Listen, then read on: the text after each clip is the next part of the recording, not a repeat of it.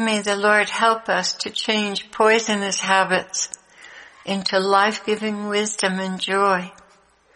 Amen. My beloved heart dwellers, I cannot overemphasize the power of bitterness. This is such a subtle and pervasive spirit. It taints every blessing in our lives. Our health, our thinking, our emotions, our relationship with each other and God. If you have bitterness, you're being poisoned every single day. And this virus puts out tentacles that infect every area of our lives. It is a spiritual cancer which permeates the entire system.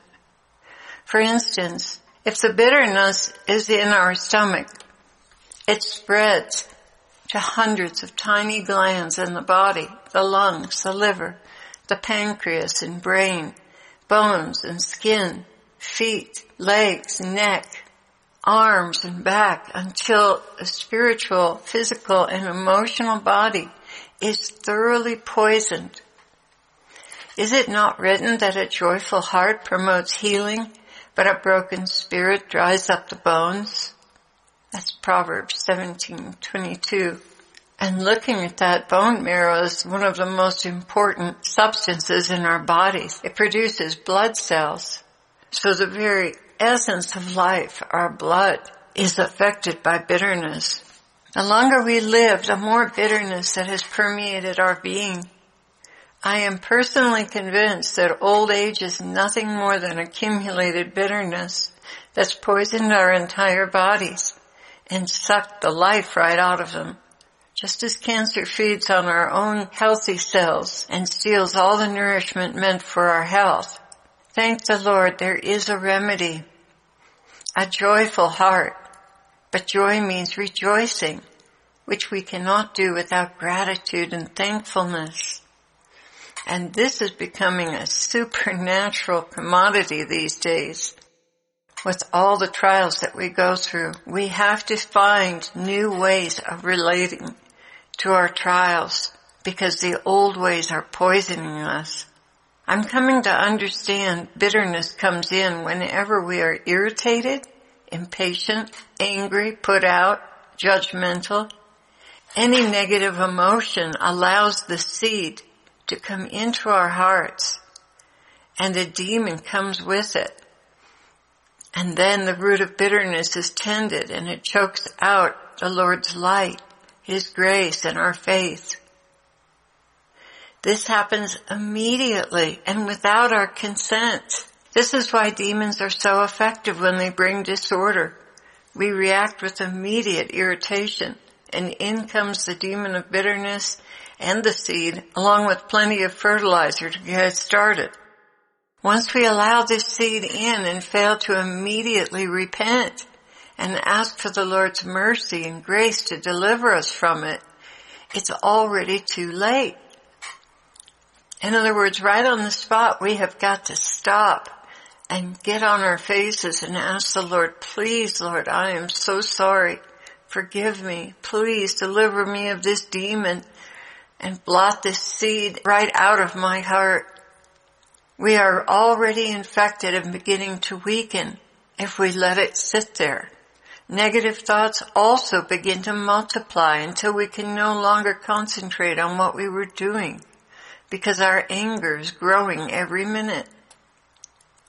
When we first conceive of these thoughts, we are already infected by the demons of bitterness and the seed is planted, which will grow quickly and choke out life and inspiration, health, clear thinking, hopeful emotions, and every good thing that we associate with will be deprived of its goodness the very moment we entertain bitterness. Knowing this, my very first prayer to the Lord in the morning is please Lord, forgive me for my bitterness.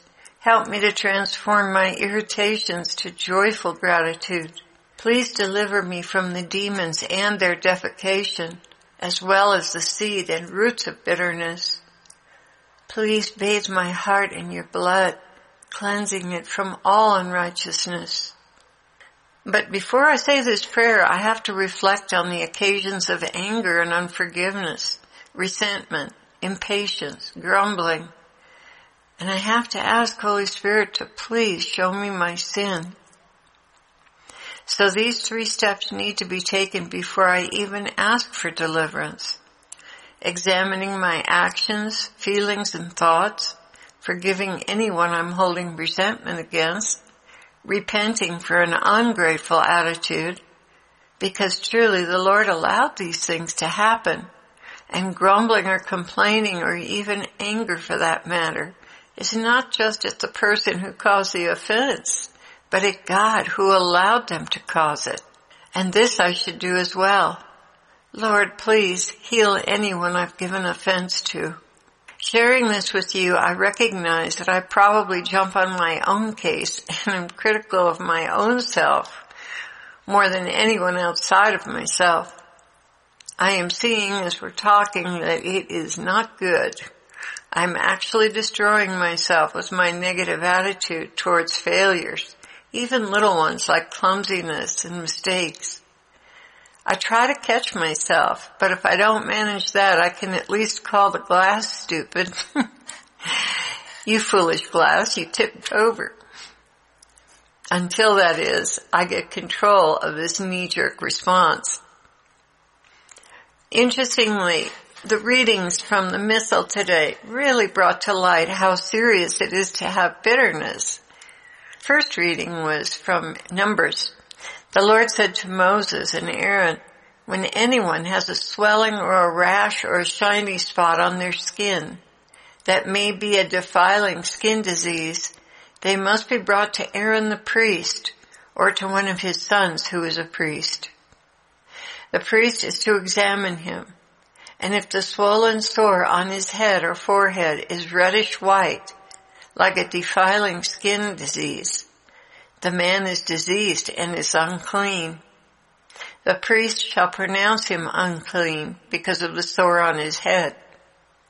Anyone with such a defiling disease must wear torn clothes, let their hair be unkempt, cover the lower part of their face, and cry out, unclean, unclean. As long as they have the disease, they remain unclean, and they must live alone. They must live outside the camp. Bitterness is the leprosy of our age, guys. Notice that God isolated the infected person. Bitterness is highly contagious and spreads easily from person to person. Let's just put ourselves in a leper's place. You get up in the morning, you have to choose torn garments to wear. You cannot brush your hair. You must keep your mouth covered at all times.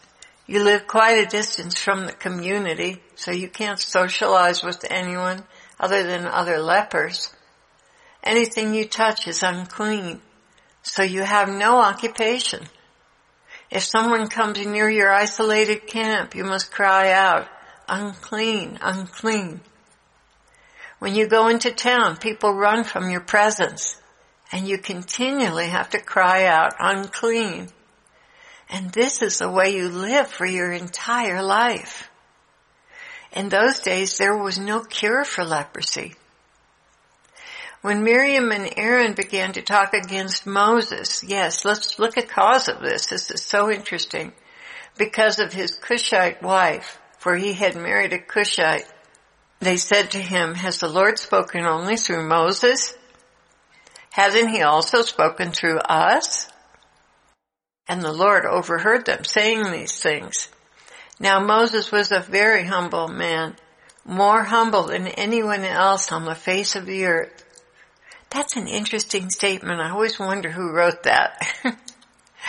oh, at once the Lord said to Moses, Aaron and Miriam, come out to the tent of meeting, all three of you. So the three of them went out.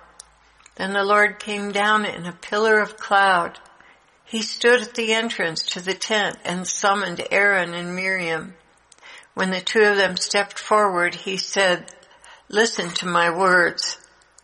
When there is a prophet among you, I, the Lord, reveal myself to them in visions. I speak to them in dreams. But this is not true of my servant Moses. He is faithful in all my house. With him I speak face to face, clearly and not in riddles. He sees the form of the Lord.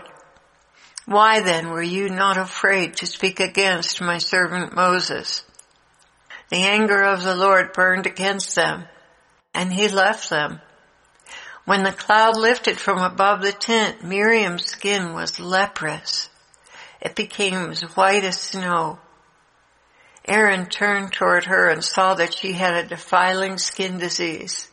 And he said to Moses, Please, my Lord, I ask you not to hold against us the sin we have so foolishly committed. Do not let her be like a stillborn infant coming from its mother's womb with its flesh half eaten away. So Moses cried out to the Lord, Please God, heal her. The Lord replied to Moses, If her father had spit in her face, would she not have been in disgrace for seven days? Confine her outside the camp for seven days. After that, she can be brought back. So Miriam was confined outside the camp for seven days, and the people did not move on until she was brought back. That's in Numbers 12. So in an instant, the woman ranking highest in the whole Israelite community was turned unclean and isolated from the community. This is the power of bitterness. And it is highly contagious. Just one thought, that's all it takes, and you've been infected. Just like one mosquito bite is all it takes for malaria one cough in a closed room to contract the Ebola virus. That's all it takes. One word, one look, one glance, one feeling.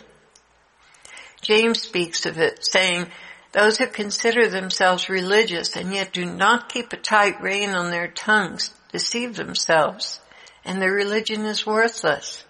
The tongue is a small part of the body, but it makes great boasts. Consider what a great forest is set on fire by a small spark. The tongue also is a fire, a world of evil among the parts of the body. It corrupts the whole body and sets the whole course of one's life on fire and is itself set on fire by hell. So there he's talking about the source. This comes from the devil. All kinds of animals, birds, reptiles, and sea creatures are being tamed and have been tamed by mankind. But no human being can tame the tongue.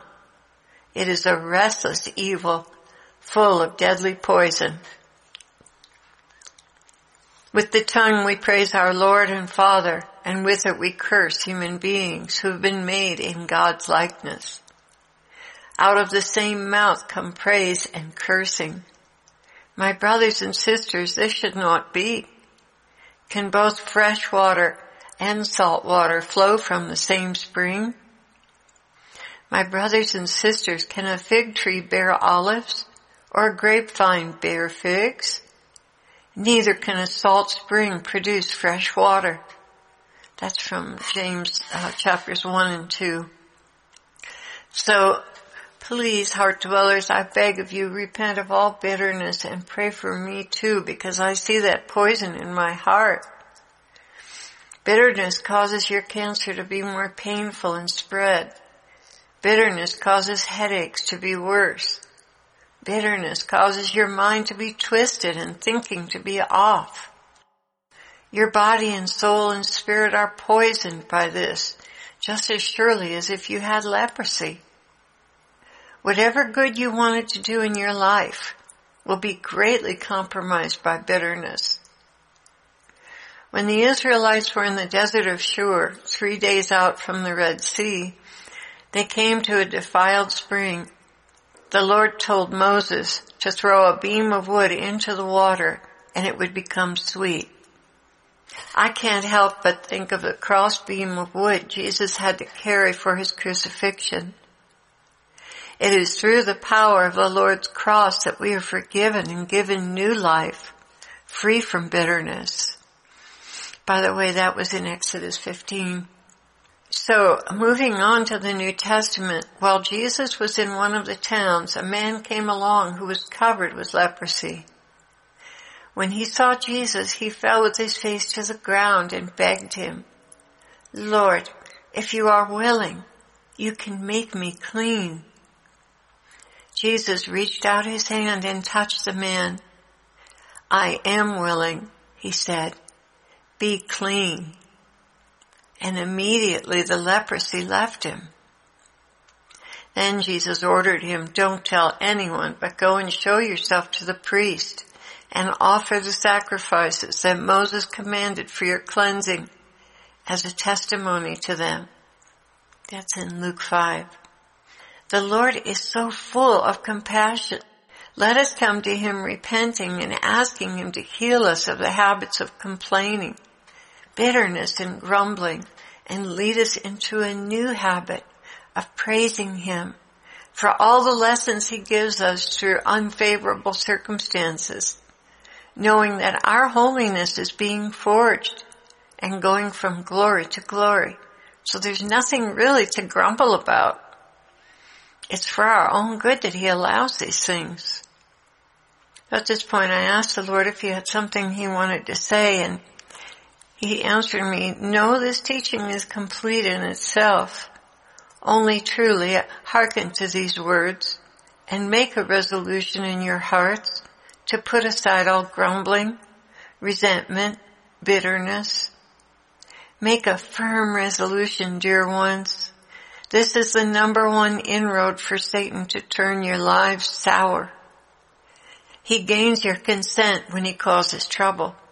Your anger is your stamp of approval on his gift of a bitter seed with a demon to tend it in the gardens of your heart. Can you imagine what the garden of your heart looks like when it's overgrown with bitterness? May I tell you, it is no longer a garden, rather a tangle of thorns and briars that one cannot walk through, let alone sit down in.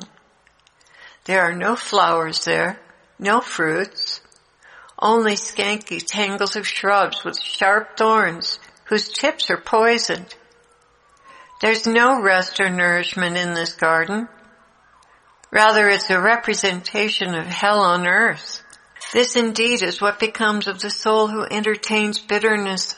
All life is choked out. There you will find jealousy, hatred, resentment, depression, judgment, impatience, selfishness, cruelty, retaliation, pride, and every noxious dark thought known to man. When the seed enters, it finds good soil and slowly stretches out its roots. At first the soul may not be aware that something inside of them has been compromised. As the demons tend this plant and the roots spread to different areas of your life, they wait for the opportunity they need to take over the soul. Perhaps it's an adultery or the loss of a child or an unfair loss of a job cancer or a serious disease, false accusation or betrayal. Once the incident occurs, the roots put out shoots that can be felt in resentment and anger. Then they become noticeable. They choke out and reject my love, and the soul becomes more and more bitter and hardened.